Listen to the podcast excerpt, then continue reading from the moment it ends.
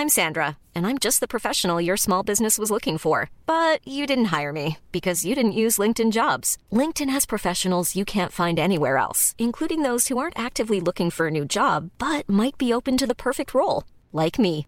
In a given month, over 70% of LinkedIn users don't visit other leading job sites. So if you're not looking on LinkedIn, you'll miss out on great candidates like Sandra. Start hiring professionals like a professional. Post your free job on linkedin.com/people today. Hey, I'm Ryan Reynolds. At Mint Mobile, we like to do the opposite of what Big Wireless does. They charge you a lot, we charge you a little. So naturally, when they announced they'd be raising their prices due to inflation, we decided to deflate our prices due to not hating you.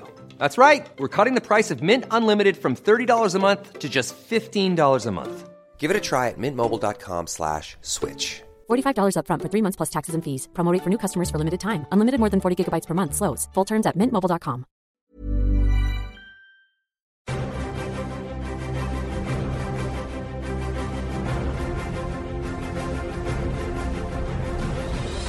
Hello and welcome to a bonus episode of Cinematic Universe, the podcast that's all about comic book movies. I'm your host, Joe Cunningham, um, and joining me for this special episode where we will be getting to grips with the um, final of the Netflix Marvel series before the Defenders, Iron Fist. I am joined by.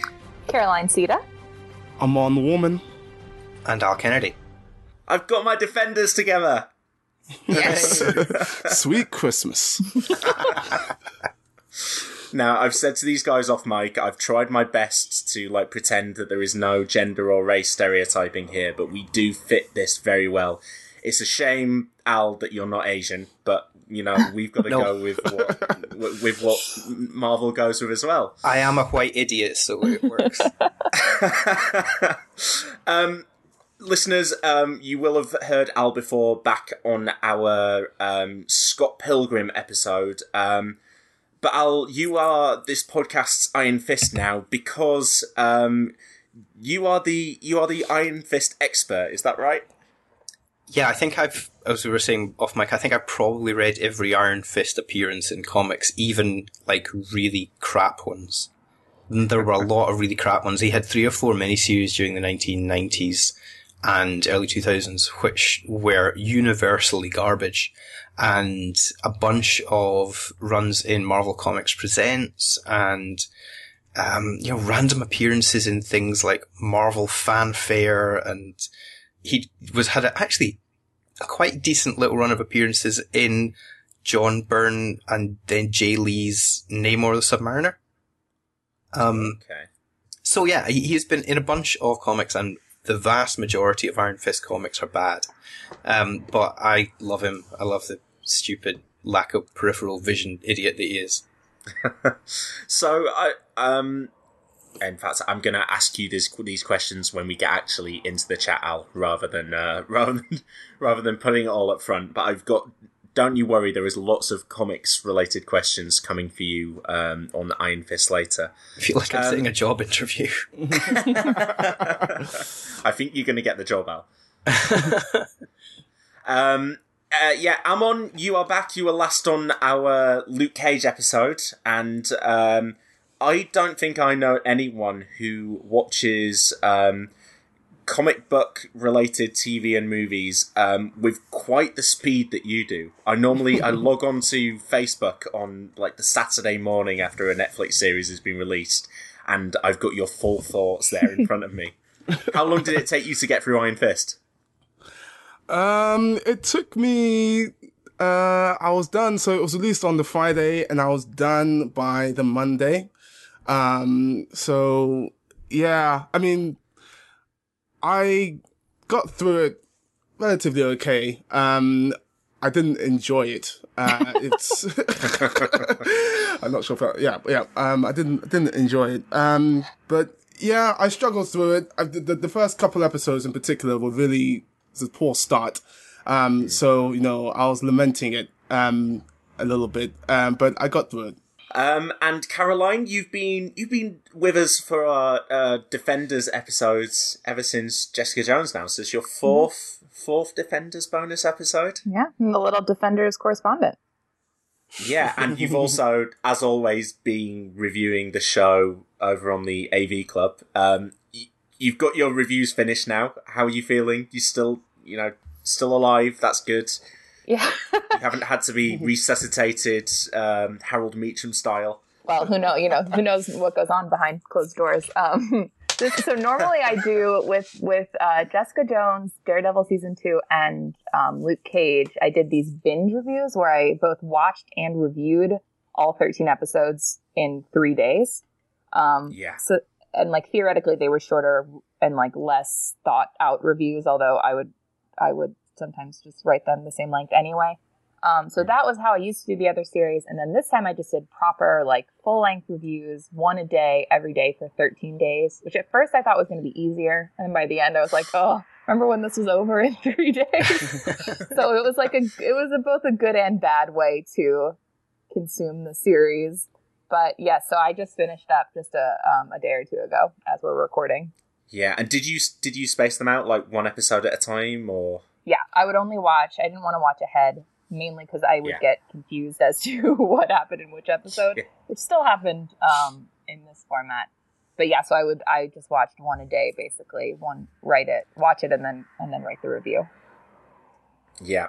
Um, and I'll I'll start with you, Caroline. Um, is this, as I think it might be for most of us, your least favorite of the Defenders TV series? Yeah, definitely, like by a pretty big margin. Like, and I said this in my last review that if you are a Marvel completist and you want to see it all, and you're going in with like I just want to consume it all, I think that there's things to enjoy here. And in fact, that's how I really enjoy movies like Batman v Superman and Suicide Squad. I'm like, I know this is going to be bad. Let's like highlight the things that I enjoy about it. And I think it would be very possible to do that with Iron Fist because there is some good stuff in there. But if you're just looking at, at if you're just looking at it as like, is this a good TV show? Then I think the answer would be no.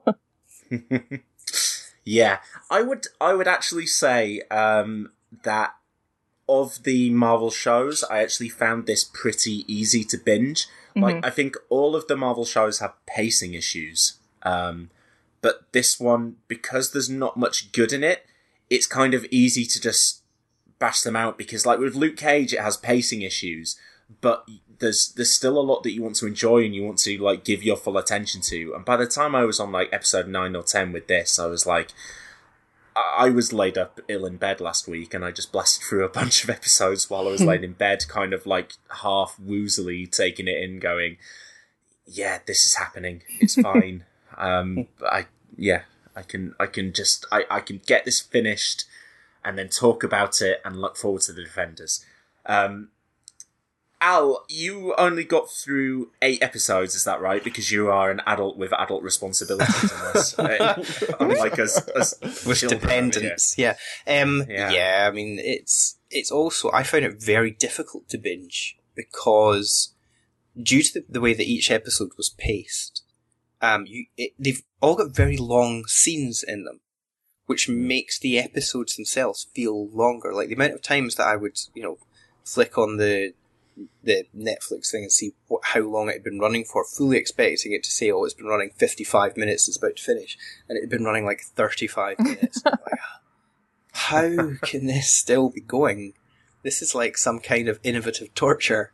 Um, and I guess that is a kind of that is a mark of the Netflix shows the the the like long scenes, two handers with like a, you know just a couple of characters talking about stuff that you know may or may not be interesting. But I think in the other shows, you know, if you've got Jessica Jones and Kilgrave talking to each other, or Trish and Jessica, or you've got I don't know Luke and Misty or whatever, then you you you've got characters who you're attached to and you're interested in and that's not something that this show has. I yeah, I mean, this show I has don't- got this show's got Colleen, which is its high point character wise. I thought Joy actually is not bad, but I mean, the you were saying uh, just there about how the various other Netflix shows have got these great two handers, and there are various combinations of characters that will occur within any of the Netflix shows. So, you know, for example, um, in um, Luke Cage, you could have Luke and Misty scenes, you could have Luke and Claire scenes, you could have Claire and Misty scenes, you could have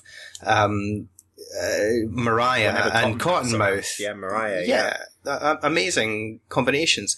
Whereas in this, you had a lot less of that. Um, you know, you, there's nothing. Jessica Jones had brilliant scenes between Trish and Jessica, which played very differently from the scenes between Jessica and Kilgrave. There was a different character dynamic there, obviously, and you know what we got out of most of the Kilgrave scenes was learning how well David Tennant says Jessica, and, and oh come on.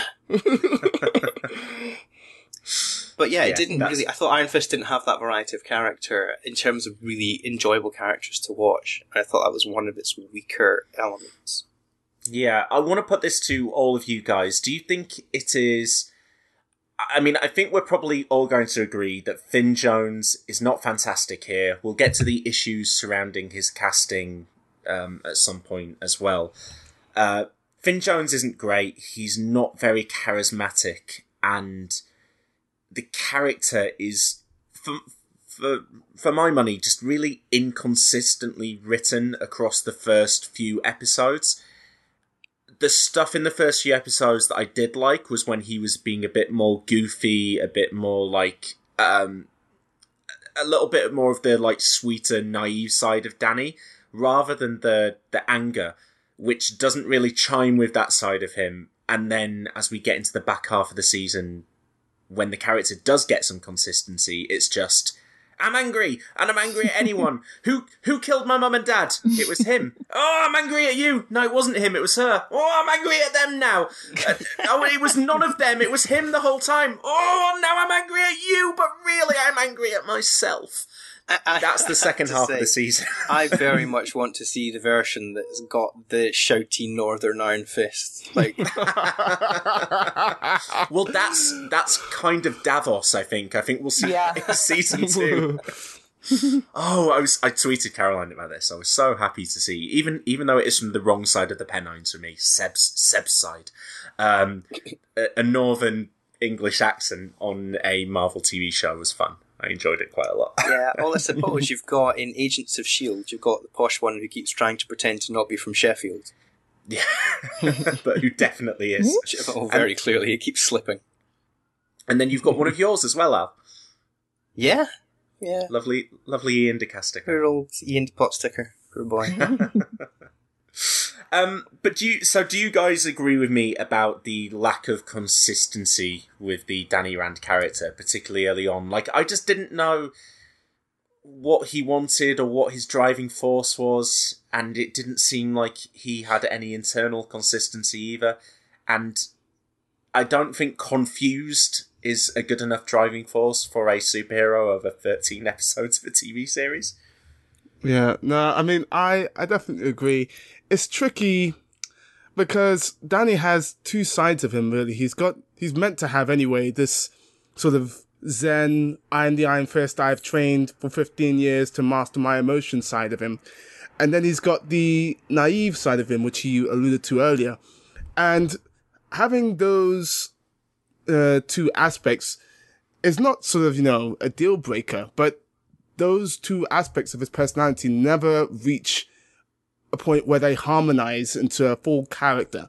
I mean, there's a scene when he's on the airplane and he's in the midst of a, or he's about to have a panic attack, and he says something like, you know, something like, uh, something along the lines of, "I'm the Iron Fist. I have, you know, trained for 15 years to master, to master my emotions. I'll be fine."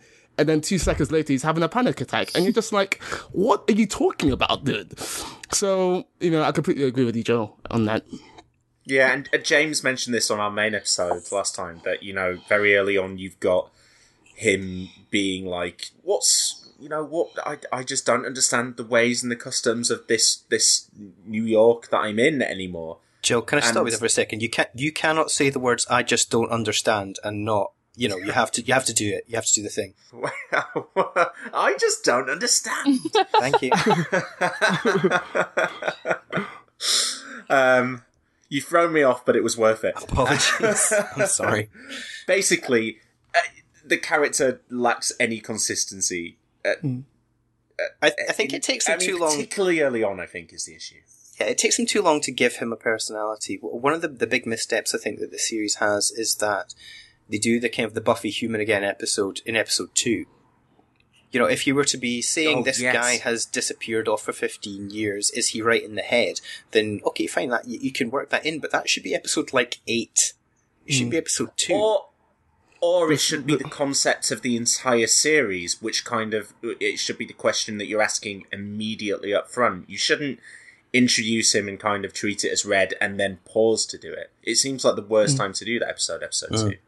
The starting point, the first two episodes are just, it's really, really bad writing because we as an audience already know that Danny Rand is the Iron Fist and he's, mm. you know, Danny Rand.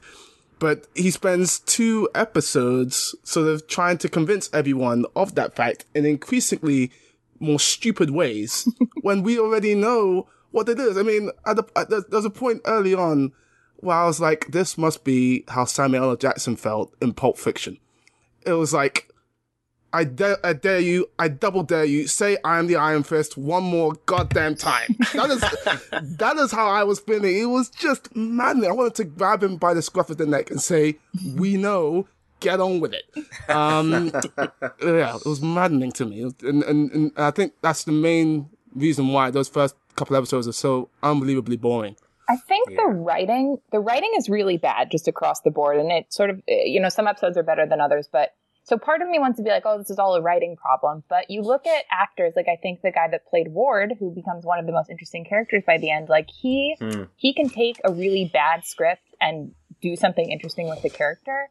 And Finn Jones, I mean, maybe it's unfair to a- ask an actor to do that, but Finn Jones cannot do that, and in fact, only makes it the script worse. Like he is a shockingly bad actor to me as a person who really sort of is interested in acting and like cares about that a lot. Like it, he is, it is one of the worst lead performances that I've ever seen in, in like anything. Like I don't, I don't know. And I, I always, when, when there's a bad actor in something, I always try to look out for like the one scene or whatever that they're really good at or the one part of it that they're good at. I'm like, okay, that's what they auditioned with. Like that's what the callback's supposed focused on, and that's why you cast this person without realizing they couldn't do everything else. And I do think the part that Finn Jones is best at is the like naive, like almost like he's like Tom Hanks in Big or like George of the Jungle. Like I don't understand society, and I'm just this like happy little boy. And I think he he's that's the part he's best at, like maybe even good at.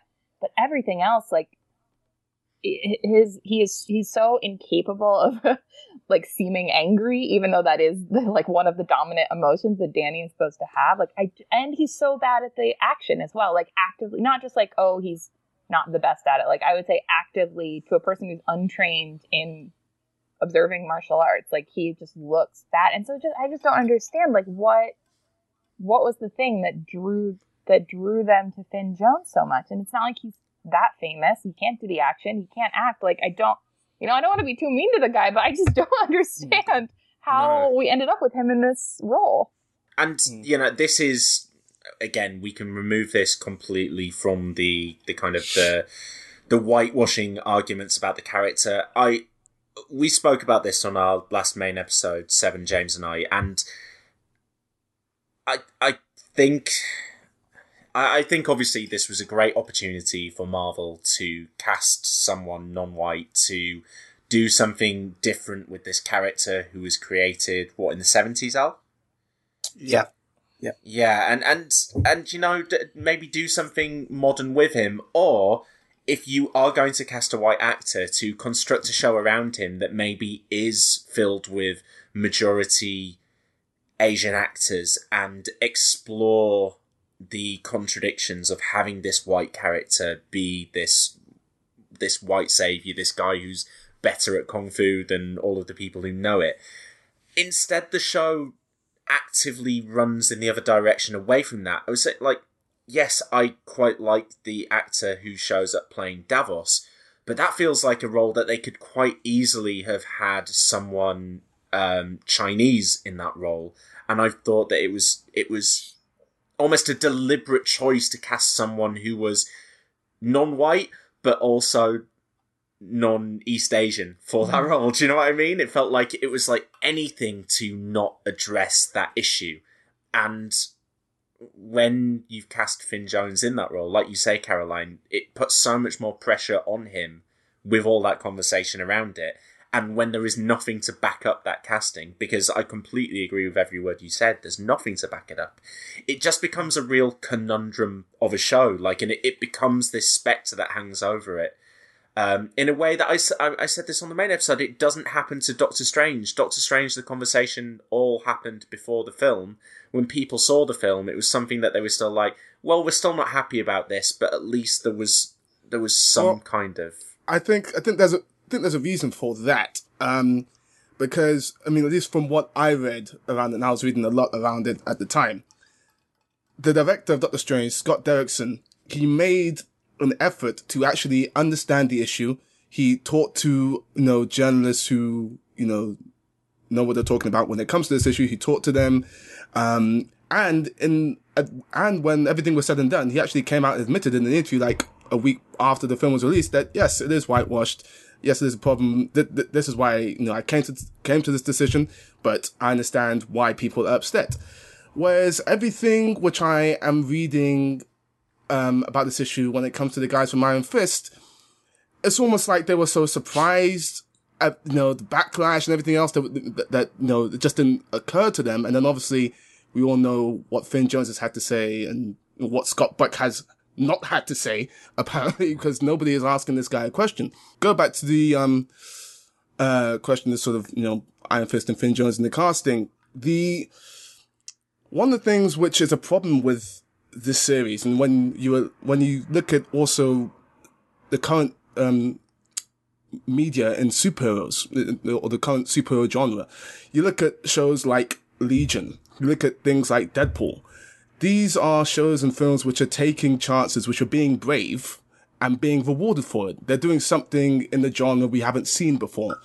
Iron Fist, as you know, as it was, as it is in the comics and as it is in this show, there's so many superhero tropes uh, inherent in Iron Fist, which you've seen so many times before.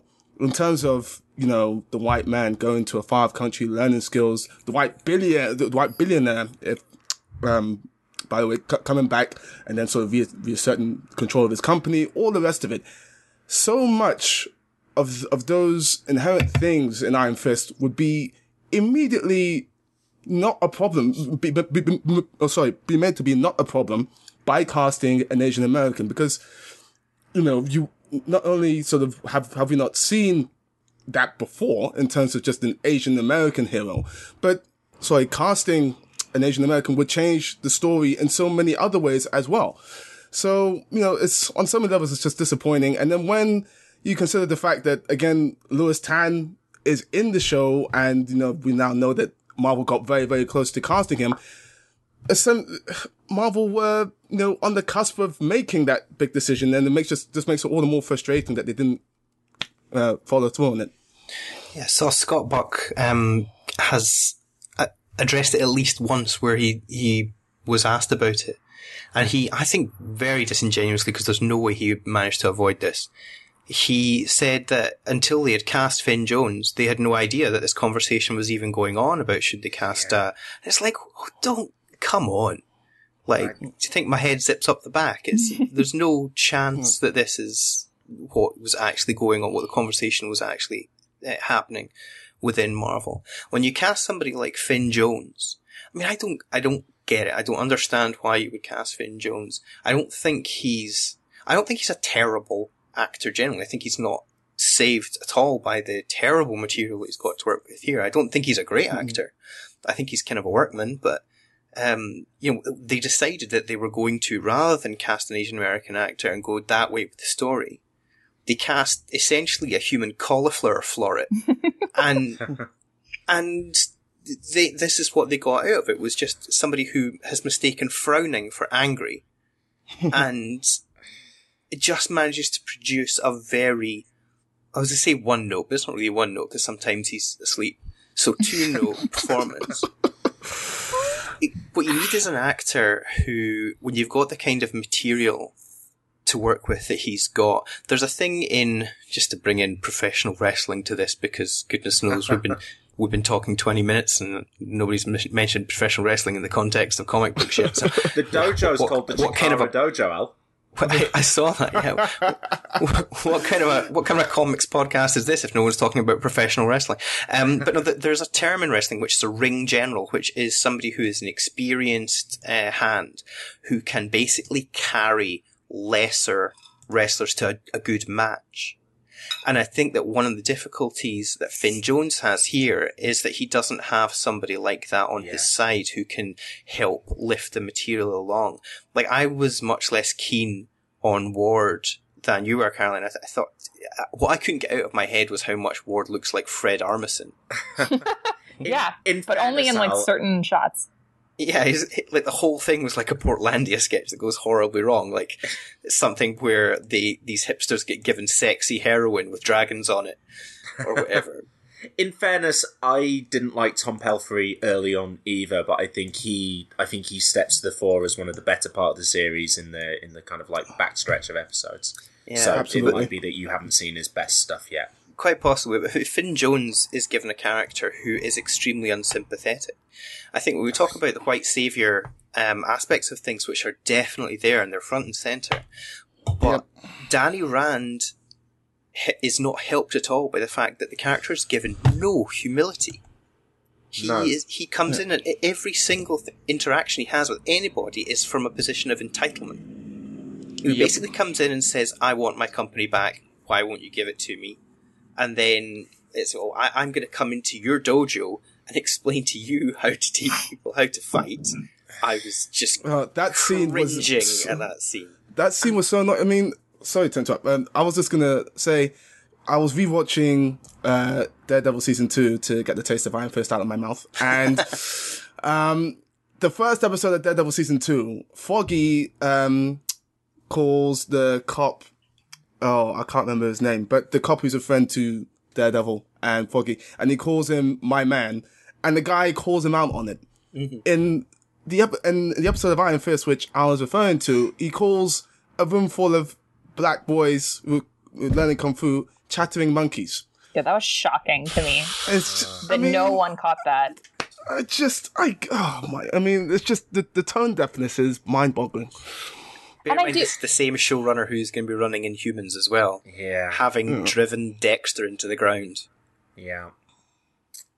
And to transfer Sorry. the, the blame a little bit off Finn Jones, I do think some of it comes down to you can have a character who is kind of an asshole, which I think Danny is at times, but the show needs to make it clear that it's aware Yes. of that. And I think the most Absolutely. successful one, probably my favorite episode of the season was episode five, which is the first one that Claire's in.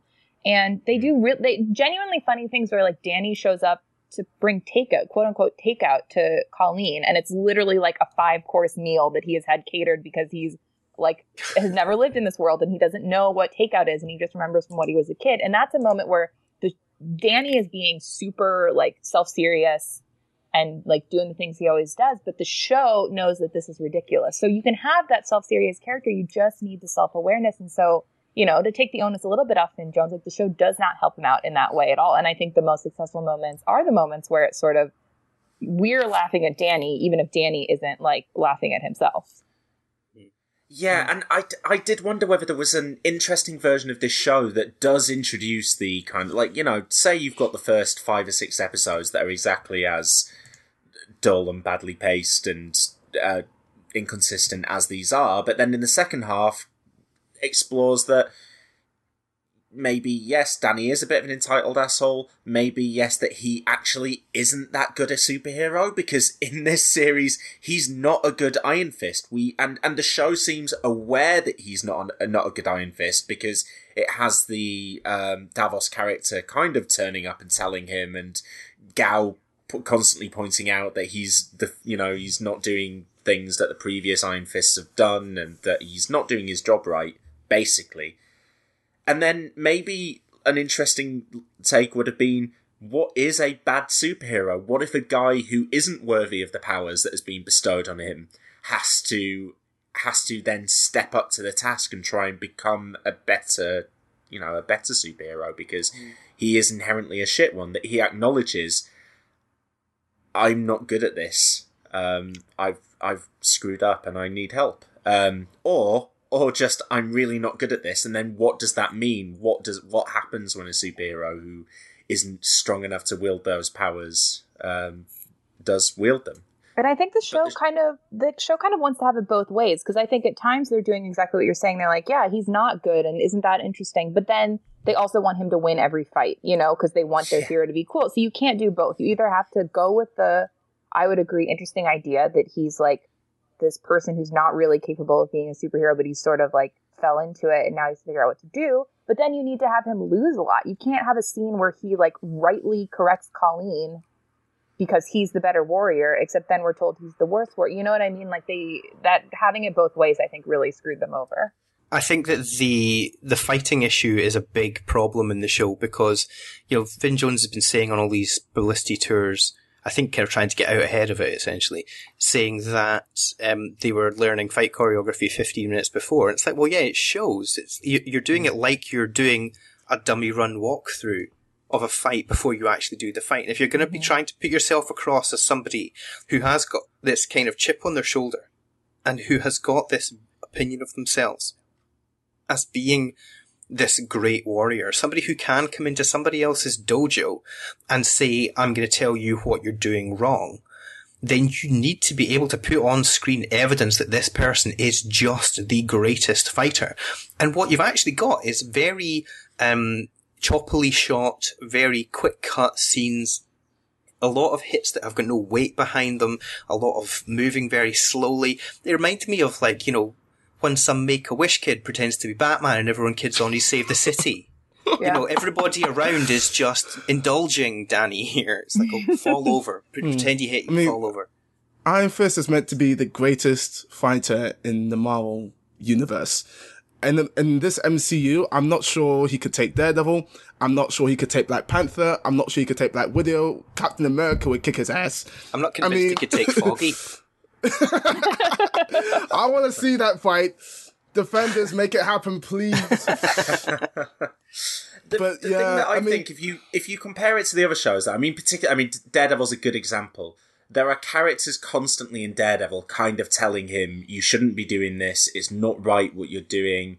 You know what what gives you the right to go out and do this? And it, it the characters that it kind of puts him in opposition with in the show are people like Foggy or like Karen or like Punisher, um, who and, and Kingpin, uh, all these characters who have their flaws, but also they have virtues of their own that that can be reflecting back on Matt and can make Matt question stuff. Basically, any character who Danny comes into opposition with over the course of this show is is completely is completely undermined within like minutes of them having their argument put forward. I think the only one, the only character who really calls Danny on his bullshit during the entire course of this series um, and is able to kind of walk away from it with their head held high is um, Claire Temple, who kind of walks in and goes, "Wait, you, first of all, you need to calm down. Second of all, why do you want to kill everyone? And third of all, like." You don't have a plan at any stage. Oh God, and the plans. The, the, the character that should but the character that should be that function all the way through this series is Colleen, who um, we haven't spoken about Jessica Henwick once, but I think is probably the standout performance outside of Rosario Dawson in this show. Um, but they completely undercut her with the making her a member of the shit hand, the shit kind of American spin off of that, the Hand Clan, who, as I've said off mic and on our, on our previous episode, are basically the Foot Clan from Ninja Turtles because it is, it literally is taking like these kids off the streets and training them and giving them ninja powers and using them as their little minions. That is Ninja Turtles foot, not Marvel hand. Um, I have to um, say that in the in the year of the Scarlett Johansson Ghost in the Shell, it is actually very interesting to see another comic book thing doing a uh, a, a, version of uh, an Asian classic, remaking it as a crap American version. oh dear. Um, Al, I did want to ask you actually. Uh, if Finn Jones is spectacularly bad casting for this role, what what was what's the version of Iron Fist that you would that you would have liked to have seen from the comics? Which is the because I get that there are kind of different takes on him because I I was reading Power Man and Iron Fist where he's like the goofy sidekick to Luke Cage and but yeah I've read some of his solo stuff where he is kind of very self serious and it's more straight faced martial arts stuff. So Yeah, he Danny- is different across different takes. Yeah, I I really like David Walker's Power Man and Iron Fist. I think it's a book that started off um, not as strongly as it has become, if that makes sense. You know, it, it started off as a book which was uh, not terrifically done. Um, the art kind of carried it through maybe the first five issues or so, but since then Walker has hit on a fantastic groove, and it is absolutely one of my favorite Marvel books at the moment. But it does, you're right, it does have a version of Danny which is at odds with some of the earlier interpretations of the character. It is more of a kind of a goofy version. It's more of an Owen Wilson kind of version of uh, of Iron Fist. Whereas they could have leaned into that version here, though. Is that would any kind of goofier version of Iron Fist fit into this Netflix stuff, or would they have had to have gone down the the kind of other interpretation route? I think there is a humor behind um, Iron Fist in, in all versions of him. He has got this real seriousness. He's a very disciplined character. This is one of the reasons why I don't like the fact that in the, the current version they gave him a beard. It's like he is the kind of guy who would get up and meticulously shave every morning just for sheer complete body control. Um, he's he's incredibly centered. I don't think it's that Danny doesn't get jokes. I think it's that Danny is too busy concentrating on other things to really understand jokes, to really give them the thought that they might need. Um, but I think that there is space for him to relax a little bit and to chill a little bit. Um, but he only ever relaxes to a certain amount. It's, it's like, you know, when you put on a seatbelt and you pull it too hard too fast, you get a bit of give and then it stops absolutely dead. That's kind of what Danny is like. He's got a bit of give, but then once you get past that, if you're going too quickly with it, it absolutely stops dead in its tracks. And so you've got the kind of character who, dating back to the, the original stuff and the, the, the kind of really classic stuff is the sort of, um, uh, John Byrne era, uh, Iron Fist. And then as that character went through Power Man and Iron Fist and you disappeared for six or seven years, or well, maybe slightly longer than maybe seven or eight years, where he was thought to be dead, and then got brought back again by John Byrne, who obviously has a, love for the character. Um, the, the character stayed very consistent in that he was he was a nice guy. He would you know, smile at you. You know, he he wants to be pleasant. He likes to have a, a, a chat and all that kind of stuff. But he's too busy really thinking about um, maintaining focus at all times. You know, Danny's the kind of guy who is permanently standing on the balls of his feet. You know, he he's never going to be caught by surprise. And he, if he's not laughing at a joke you've made, he's probably going to ask you to repeat it when he realizes that you've actually made a joke. Because, you know, it's rude of him not to laugh. But it, it, it would be, I mean, that kind of behavior would be off-putting. Um, but he's an off-putting kind of guy, I think. So, what you've got is a character who is not connecting with people because he hasn't been connected to people. He has lived this kind of ascetic life for 15 years in almost total seclusion, except for the ministrations of the monks who were constantly teaching him. You know, he, he he's taught martial arts and discipline up to the point where he will throw himself against the burning gaping hole in the chest of a dragon without so much as a second thought. That's not a normal person. um, so when he has that detachment from the world and you put him back into the world, he's not going to connect with people immediately. He sees how people connect. Hiring for your small business? If you're not looking for professionals on LinkedIn, you're looking in the wrong place. That's like looking for your car keys in a fish tank. LinkedIn helps you hire professionals you can't find anywhere else, even those who aren't actively searching for a new job but might be open to the perfect role. In a given month, over 70% of LinkedIn users don't even visit other leading job sites. So start looking in the right place. With LinkedIn, you can hire professionals like a professional. Post your free job on linkedin.com slash people today. A lot can happen in the next three years. Like a chatbot may be your new best friend. But what won't change? Needing health insurance. United Healthcare Tri Term Medical Plans are available for these changing times. Underwritten by Golden Rule Insurance Company, they offer budget friendly, flexible coverage for people who are in between jobs or missed open enrollment. The plans last nearly three years in some states, with access to a nationwide network of doctors and hospitals. So, for whatever tomorrow brings, United Healthcare Tri Term Medical Plans may be for you. Learn more at uh1.com. Hey, I'm Ryan Reynolds. At Mint Mobile, we like to do the opposite of what Big Wireless does. They charge you a lot, we charge you a little. So naturally, when they announced they'd be raising their prices due to inflation, we decided to deflate our prices due to not hating you. That's right. We're cutting the price of Mint Unlimited from $30 a month to just $15 a month. Give it a try at mintmobile.com slash switch. $45 upfront for three months plus taxes and fees. Promo for new customers for limited time. Unlimited more than 40 gigabytes per month. Slows. Full terms at mintmobile.com. And he would like to do that if he can, but it's not going to get in the way of his prime focus, which is his dedication to his martial arts, his way of, of living his life. Because I think for, for Danny Rand, they really are kind of the same thing. So I should take a breath at some then. point. I do wonder then, though, if you're, what you're saying, if this show is doing a shit version of like a, of Iron Fist, where he's not that great and he's not that disciplined, maybe that was the opportunity to lean into the goofier side of the character and have some fun with him. What kind of? he's Um, just Iron Fist boardroom asshole in this, really, isn't he? He's he's, he's the Gob Bluth of the Marvel universe.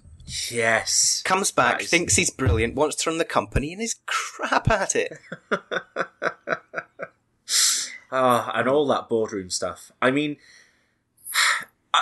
I, I went through this show. I mean, especially in the the first episode, which I think I think it might be their worst episode, um, and that's unfortunate because it really does set the tone. And I think there's there's other stuff that I that I've maybe enjoyed more because I've given it a bit of leeway from early on, being like, I mean, because the first episode of Agents of Shield isn't terrible, and then it has a bit of a lull after that, and I probably stuck with it and gave it the benefit of the doubt for a little bit longer, thinking maybe it could be all right, until it completely reset itself and became something different. Anyway, but I think I was just that first episode turned me so much against the show that I was never going to I was never going to warm to it, even if it did take a a significant upswing. And I think it does get better, but it kind of just settles into an awkward rut.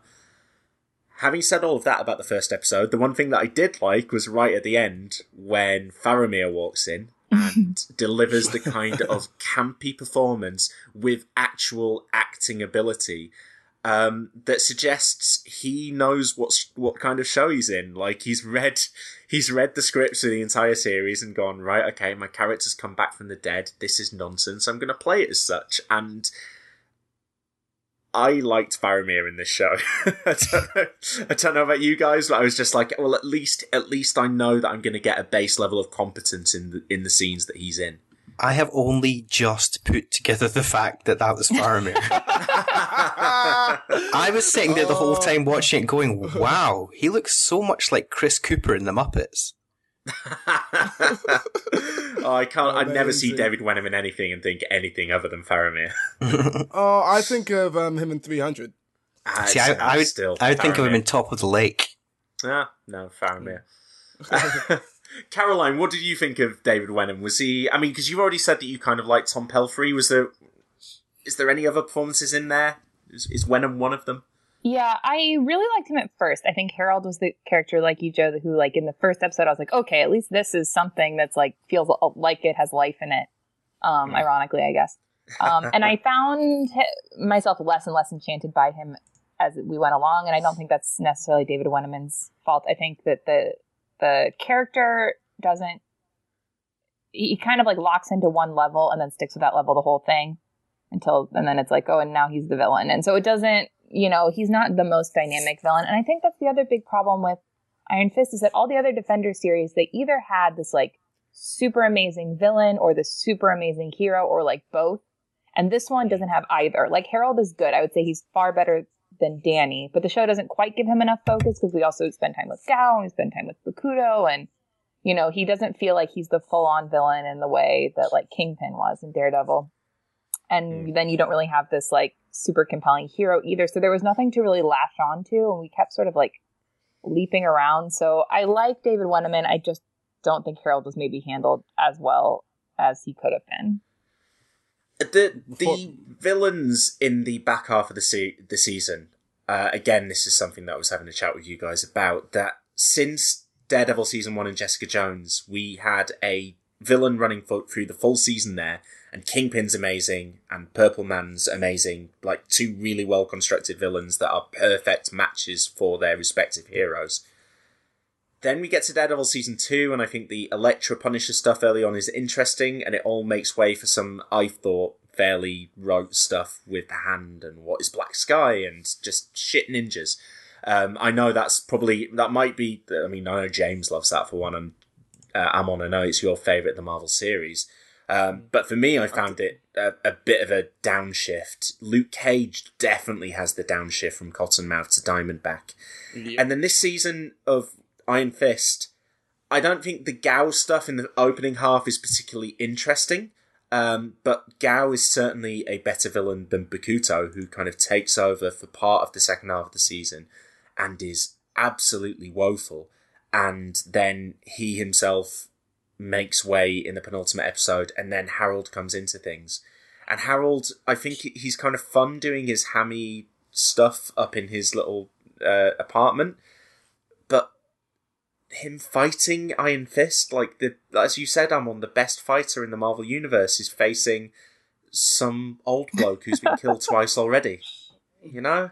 Yeah, well, like, I mean, even that, that that final fight is just it's so funny to me. And so he hits David Wenham and runs away. I mean, who? I uh, that's just. I mean, I'm lost for words. It's who. And, and this, this, is the season finale where you're meant to be putting out all the stops. I will say that there's one moment I did like where he finally uses, uses the Iron Fist. And I mean, even with the actual Iron Fist, he doesn't use it that often. And the power of the Iron Fist is not very well defined or described because I think you know, halfway through the season, he says that, you know, you can only use it, you know, the odd one time, then it needs to recharge his chi. Yeah. But then after he uses that in that big, sort of big fist in the, uh, you know, battle preceding the final battle, I'm pretty sure when he's fighting David Wenham right after that, he's using the, um, the fist again to to block bullets. Yeah, but he's just so, had two cheeseburgers before that, so. oh, got it. I knew I was Sorry. missing something. Um, so you know stuff like that was just not very well defined. Like so. Yeah. I did wonder, given that the fight scenes were so crap, and if they were choreographing them 15 minutes before, I mean, I imagine that Finn Jones was exaggerating slightly there. But either way, the fight scenes consistently, no matter who the director is, fall flat over the course of this show apart from I think we'd all agree the Lewis Tan one where you go, oh, the camera's not cutting away, and there's something inventive happening with this fight choreography. That's interesting. Yeah. Um, but then you would think, okay, so then the fighting's not their forte. Maybe they'll lean more on showing his powers because it's not like lighting up his fist is using that much, you know, in in terms of the CG budget or whatever. Surely they can do some different stuff with it. And I did wonder, Al, is there because he unveils this move at the end where he punches the floor and suddenly it looks kind of cool.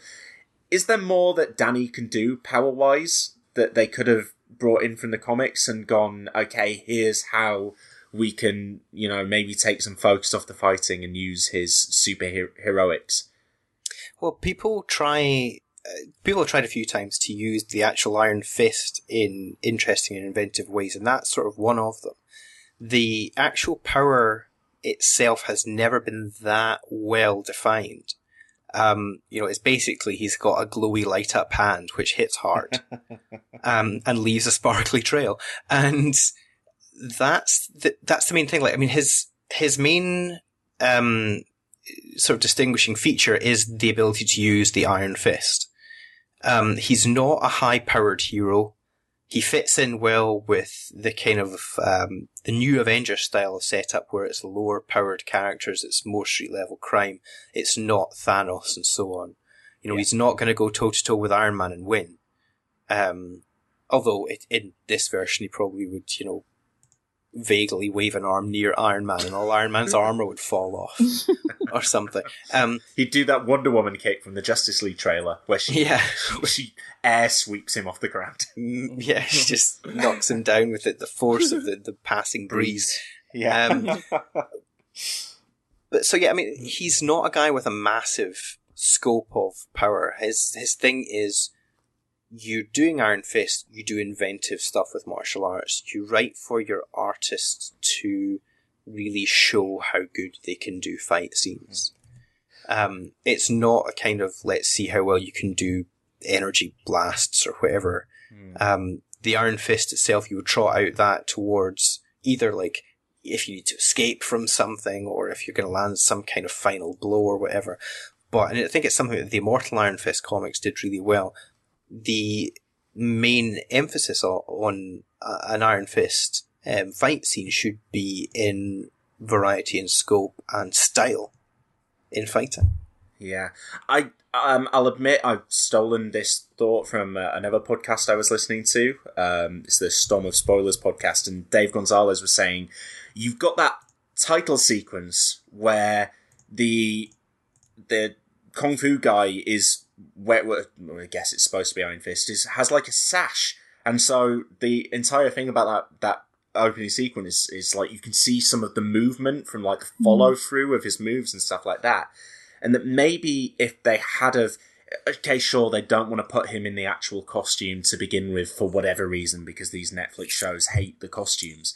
Um, but you know have him in some kind of costume that shows a bit more motion that maybe you can you can get away with hiding the actual like fighting choreography by slowing it down sl- slightly and showing a bit of fluidity yeah, to movement even if they'd gone even if they'd gone with something which is closer to what's in the current Power Man Iron Fist series, which is basically a tracksuit and a bandana, mm. then you know that works in this for this version of Iron Fist. It's not you know my sort of favorite version of Iron Fist because I I don't think Iron Fist would normally look like you woke up in a dumpster, but um, it, it it works for the story that's being told in that book.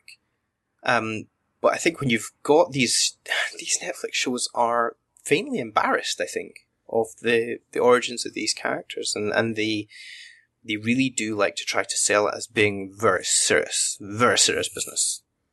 Hmm. And they don't wear these funny color costumes in this very serious business. But even if even if Iron Fist had been wearing the costume that Daredevil wore in season one, you know, just a black ninja costume, basically, mm-hmm. just all black, and then like a, a, a, headscarf that moves slightly. I don't know anything, a- anything to make those fight scenes a little bit more fluid and exciting.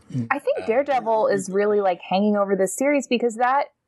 I mean, basically, from watching this, like Daredevil and Danny have the same fighting ability, right? Like that's what I'm getting. Maybe that's not how it is in the comics, but what I'm getting from these shows is like they're both good at martial arts. So if we hmm. already have the martial arts superhero in this universe, like you need something that distinguishes Danny from that because this just looks like a cheap Daredevil knockoff, which I don't think is what Iron Fist is going to be at his best. But they didn't like bring anything original to it in terms of how he fought, in terms of you know whatever character. So it just is like it's so weird that Daredevil's right there, and it's like, well, that if I'm going to watch hmm. cool fight scenes, I'll go watch that show, and there's nothing else to recommend in Iron Fist. And did you even think, Caroline, some of the some of the stuff like the music I thought was reminiscent of Darede- Daredevil, and you know the fact that they're recycling the hand to be the villains for this show again right. because Al, that's that's completely not in the comics, right? That Iron Fist is uh, sworn to fight the hand. That's no, that's show's invented. Yeah, that's Daredevil's thing.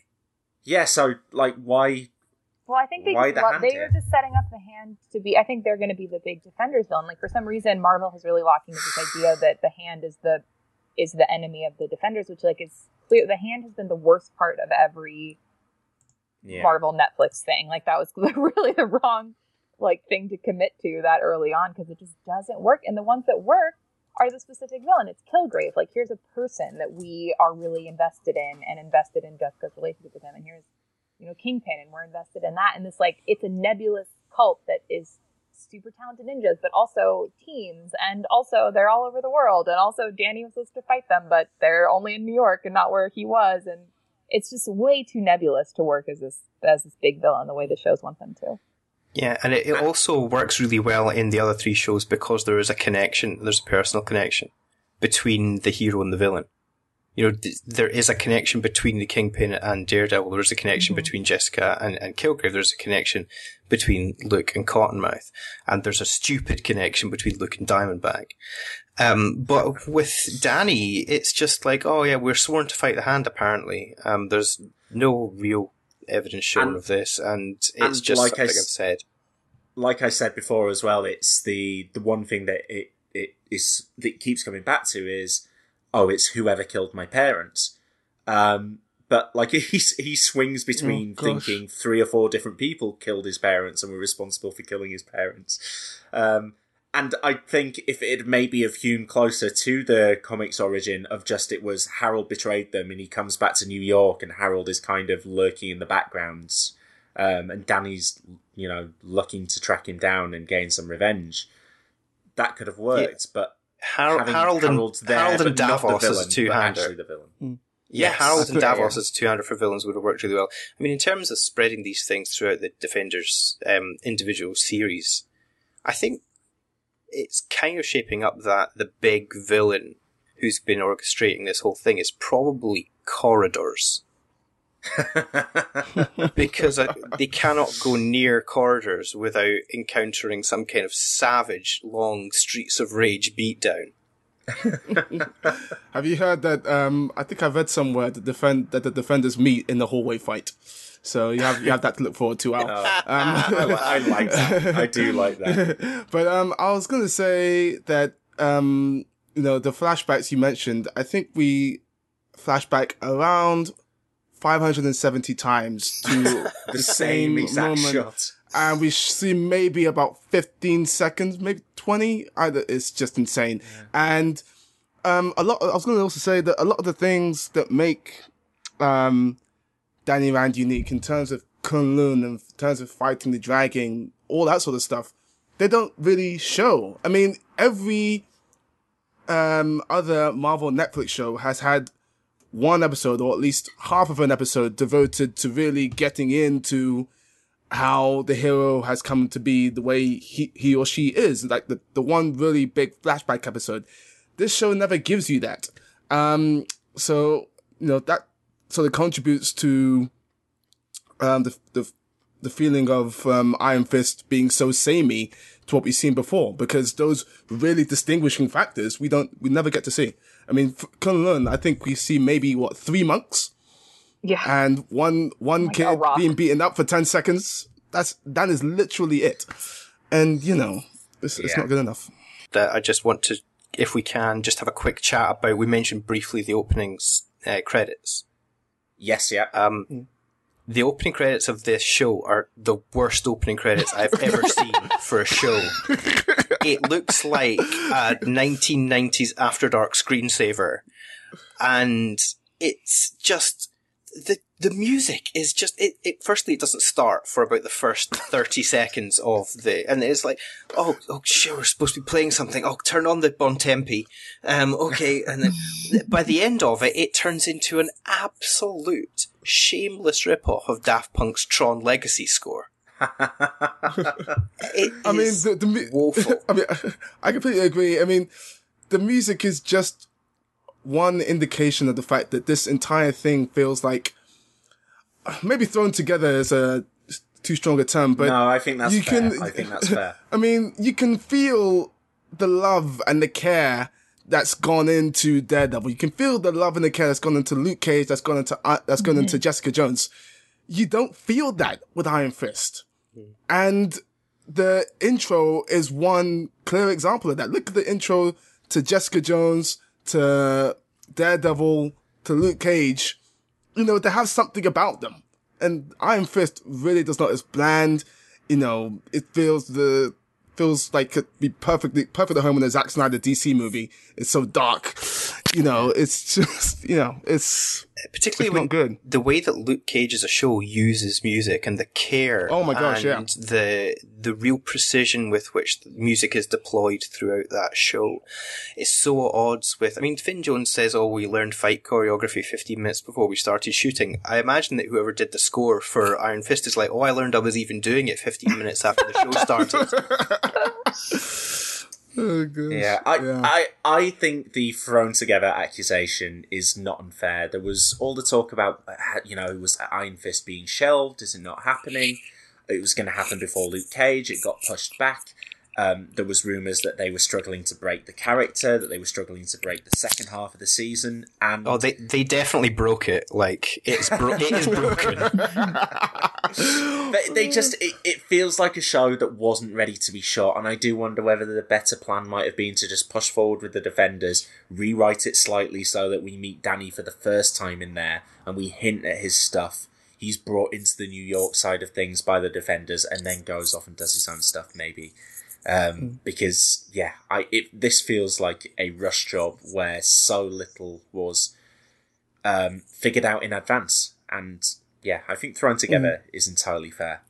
It's a real Um, shame because, you know, I was just going to say that the one thing that I do really, really like about Iron Fist, um, is that when you, especially when you compare it to the other Defender characters, the Luke Cage, Jessica Jones, Daredevil, a f- um, quite a few of them are reluctant superheroes, whereas Danny, he wants to fight, even though it's, uh, he keeps saying I'm the Iron Fist and it's maddening. You know, he, at least he wants Yeah. to, you know, be involved, and I like that trait to the character. And I think if, um, if the show had managed to do a good job of really making us like him, because I do think he's the first unlikable hero in the entirety of the MCU, which is a feat.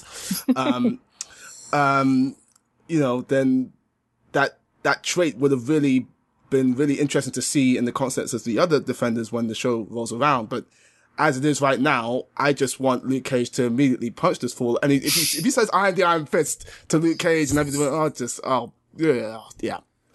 so Um, before we have our bit of defenders chat, is there anything else, either positive or negative, that you guys wanted to hit on? Um, because I just wanted to draw attention to Finn Jones's hair, um, which was obviously a deliberate choice because it makes it's the identifying feature to switch in the stunt double in and out.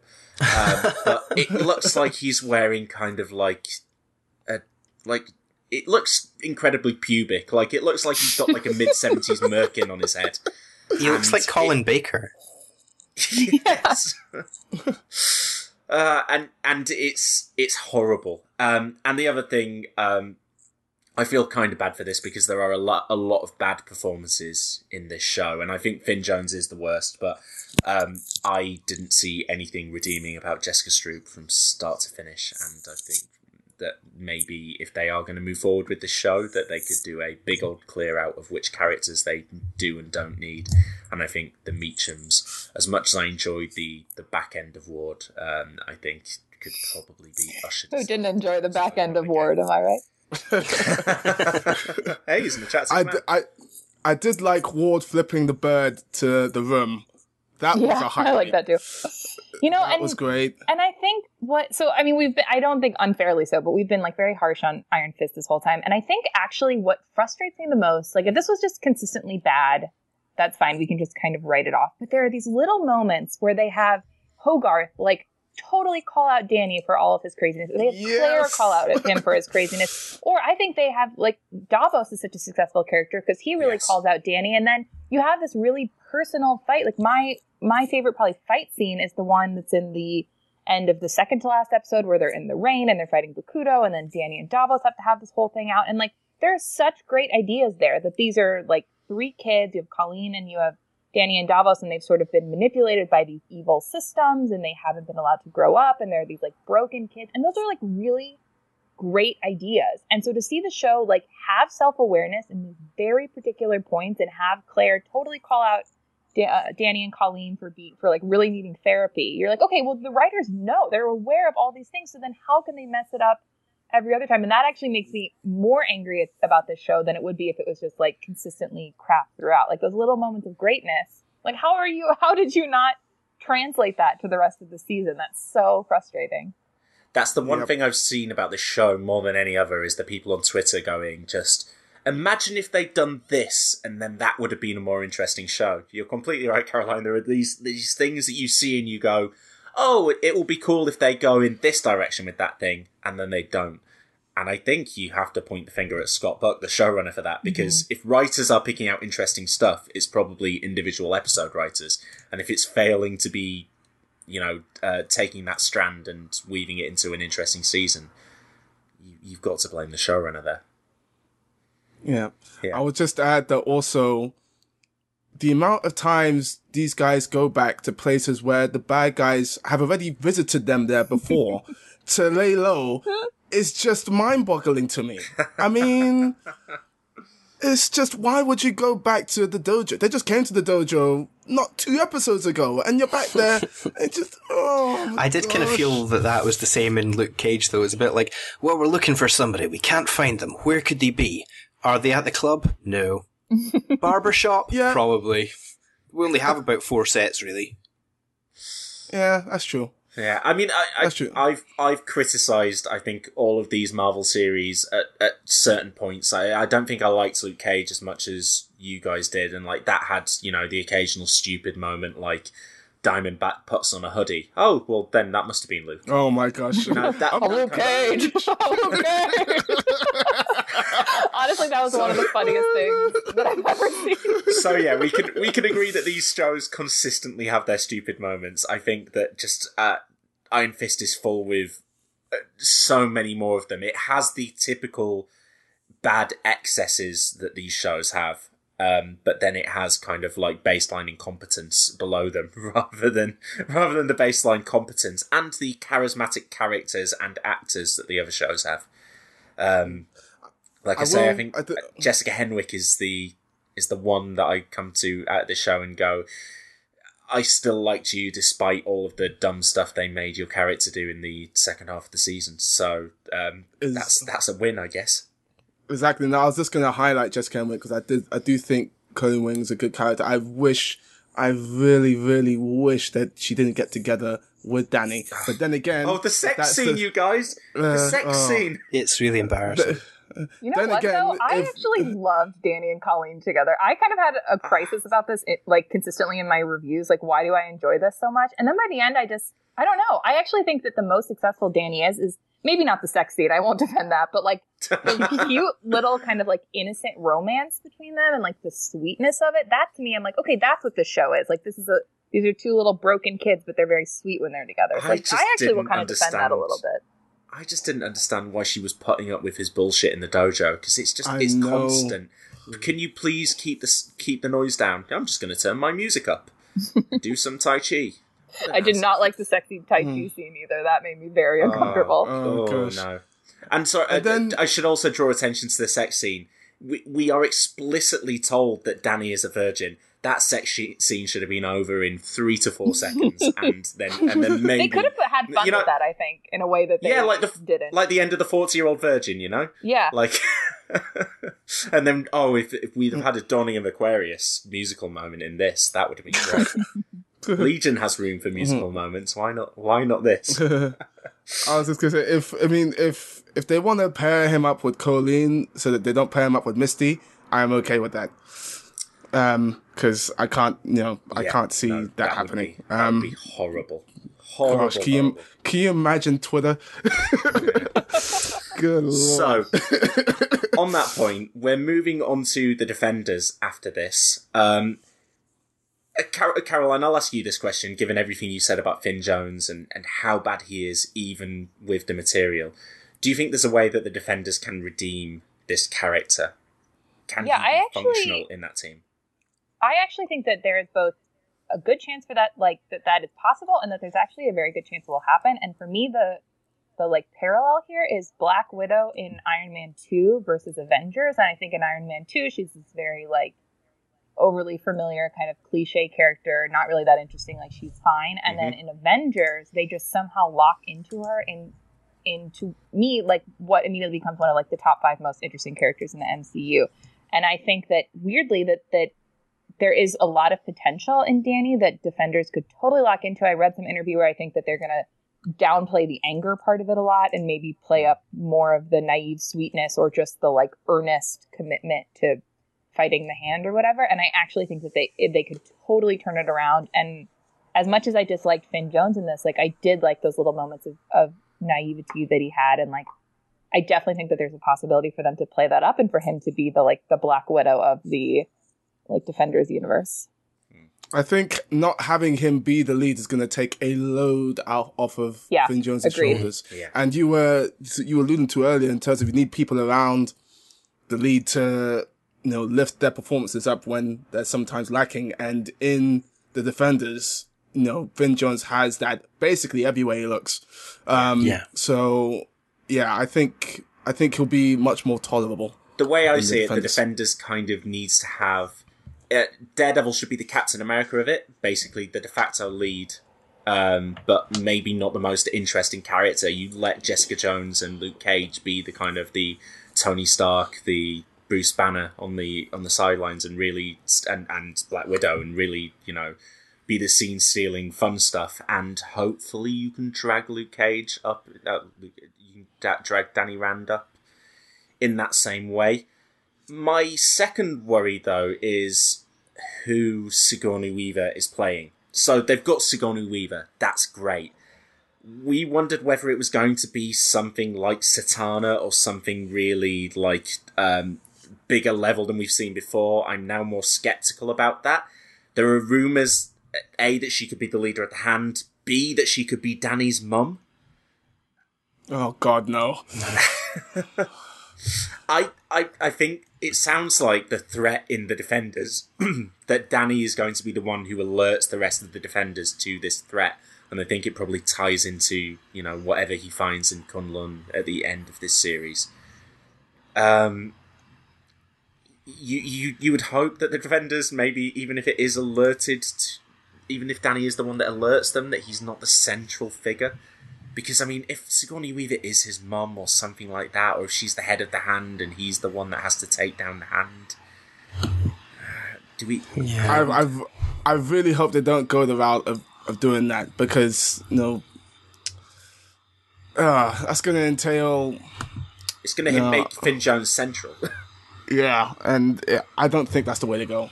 I, don't I feel like it to has to be Daredevil that's the center, right? Like he's the central, the central person in the Defenders universe. I feel like the flagship. He's the only one that's had two seasons. I feel like he's the one that they really like hinge this whole thing on. So hopefully it'll be him. I, Because, I I mean, kind of I- think it, seen- it has to be. Uh, uh, this is going to sound weird, but it has to be Claire. Like Oh, she's yeah. the Oh, I'd she love is that. the she is the thread. She is the through line between everything, and she hmm. like she knows Colleen. We know that for a fact. We know that she knows all of them really. Hmm. So in terms of bringing everybody together, I think it really has surely has to be Claire. I hmm. mean, would Sigourney be Weaver's amazing. character is Yeah. Alexandra. I think the name of the character is, um, but we don't know what that signifies. I mean, that's not a pre-existing comic book character. or it anything might, like it might not actually even be her name. I think she's not. She couldn't be Danny's mom because we see Danny's mom in the flashbacks, and I don't think they would have shown us her face if it was going to be immediately revealed Yeah. to be an actress we know in the next. I hope series. not. Having Claire bring them together though makes sense. I mean, she's already uh, got the ball rolling in terms of um, Daredevil is getting Luke Cage out of prison, um, and we've sort of seen photos alluding to that. Um, so yeah, that's already sort of three characters who you know sort of already getting together. So it will definitely make sense that they go that way, and you know having it be eight episodes means they don't really have that much time to waste in terms of getting everybody together and everything. So the more characters who are already familiar with each other, the better. What if it's just a series where Claire is the main character and like the side supporting characters are all of these heroes? I would love that now. so much. Take my money now, Marvel, all of it. Yeah. Okay. Well, um, I'm I'm still looking forward to uh, the defenders even after this letdown of a season. Um, because mostly I think I I obviously we got Luke Cage fairly recently, but it feels like ages since we've seen Jessica Jones and Matt Murdock, and I. Uh, Mhm. I, I, I miss them. That's the one thing. The three shows before this has leads that I just want to watch, and that's how I've got through the the dodgier moments. And yeah, I want to see those three guys again. And uh, yeah, it's not too long later this year. Uh, can I book you guys all back in? You come back and talk about Defenders. Sure. Just put the bet. Better believe it. Better I've believe got- you're I've not got gonna my. I've got that in you know in audio form now. You're all locked in contractually. Is this the bit? is this the bit where we all like go and get in our sports cars and motorbikes and stuff, and there's a voiceover, and then it's like, oh, but in the world. when will they come back? Because we'll need them to. What's the threat that's going to bring us all back together? It's Sigourney Weaver. Um, It's Finn before Jones. we, um, yeah, it's Finn Jones. It's Finn Jones. Can we stop him from ruining the defenders? Um, yeah, exactly. before we finish, though, um, I've, we've had requests before um, to uh, stick some recommendations into the bonus episodes based on the series. And Al, would it be fair to say that the Immortal Iron Fist is where any reader should head if they want to read good Iron Fist and introductions to the character? I would say so. I mean, that is certainly the best, most consistently written, um, and the most palatable to modern audiences because there were terrific Iron Fist comics in the 70s, but they're very 1970s, and they're written in quite a stilted way, and everything is very mannered in the way of those kind of older comics. And they're great, and the art is wonderful, but I wouldn't hmm. say that they are as immediately accessible for audiences today. So, Immortal Iron Fist, I think, is if you're looking for a really good Iron Fist read, that is definitely the place to start. And if you want to dive a bit deeper, go back into the 70s stuff. Yeah. Yeah, and yes. and and uh, the Power Man and Iron Fist series that's running at the moment is a ton of fun. But skip the first six issues. No, I, I would say read the I would say read the first five six. I mean, it's not a terrible series or anything like that. It just it, it was fine. It just didn't really hit the real top streak that it's currently on at the moment until about six issues in. I was gonna say I'd also recommend an animated cartoon because Ah. I'm a one and that's what I do. Um, but uh, yes, there's a couple of episodes of Avengers: Earth's Mightiest Heroes. I cannot think of what they are off the top of my head, where we do see Luke Cage and Iron Fist together um, as heroes for hire, who uh, join up with the Avengers for a couple of episodes. It's, they, they- um, they are a lot of fun, and if the Defenders if the defenders gets me to a stage where I want to see this Luke Cage and this Iron Fist together in a TV show, that will be a humongous achievement. And I, I mean, I really hope that they do because I, I'd like to see it. At, at present, I'm not optimistic that I'm going to want to see that, but you know, I like to have my mind change on that. Yeah. um, okay, guys, before we go, do you want to let people know where they should um, find more of your stuff online? Or shall I, or shall I do the plugs for you? Is that easier? Go find Amon at Amonimus on YouTube, Al House to Astonish podcast, and Caroline at the AV Club, right? hmm Perfect. Yeah. Very And, uh, good, Joe. And basically, House to Astonish all over the place. So if you want House to Astonish on Twitter, is also me. If you want to come and read mostly puns, I'm following you right now. Um, well, thank thank you so much uh, all for joining me. I'm so thrilled that I got my very own defenders together, and that at least at one point in my life, someone's and that person is me is comparing me to Charlie Cox. Um, always, Joe, always forward. Forward. always. okay, thanks so much, you guys, and thanks everyone for listening. Um, we'll be back with a mini-sode and then Fantastic Four. Thanks for listening, and we'll see you next week. Goodbye. Bye. Bye. Bye.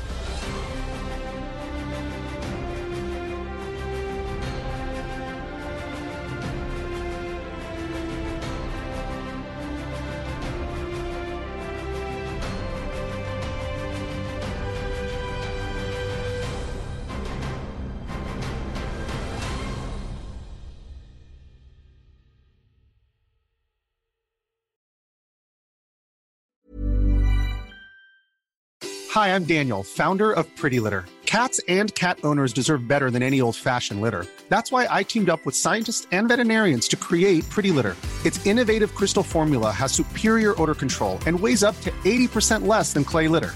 Pretty Litter even monitors health by changing colors to help detect early signs of potential illness. It's the world's smartest kitty litter. Go to prettylitter.com and use code ACAST for 20% off your first order and a free cat toy. Terms and conditions apply. See site for details.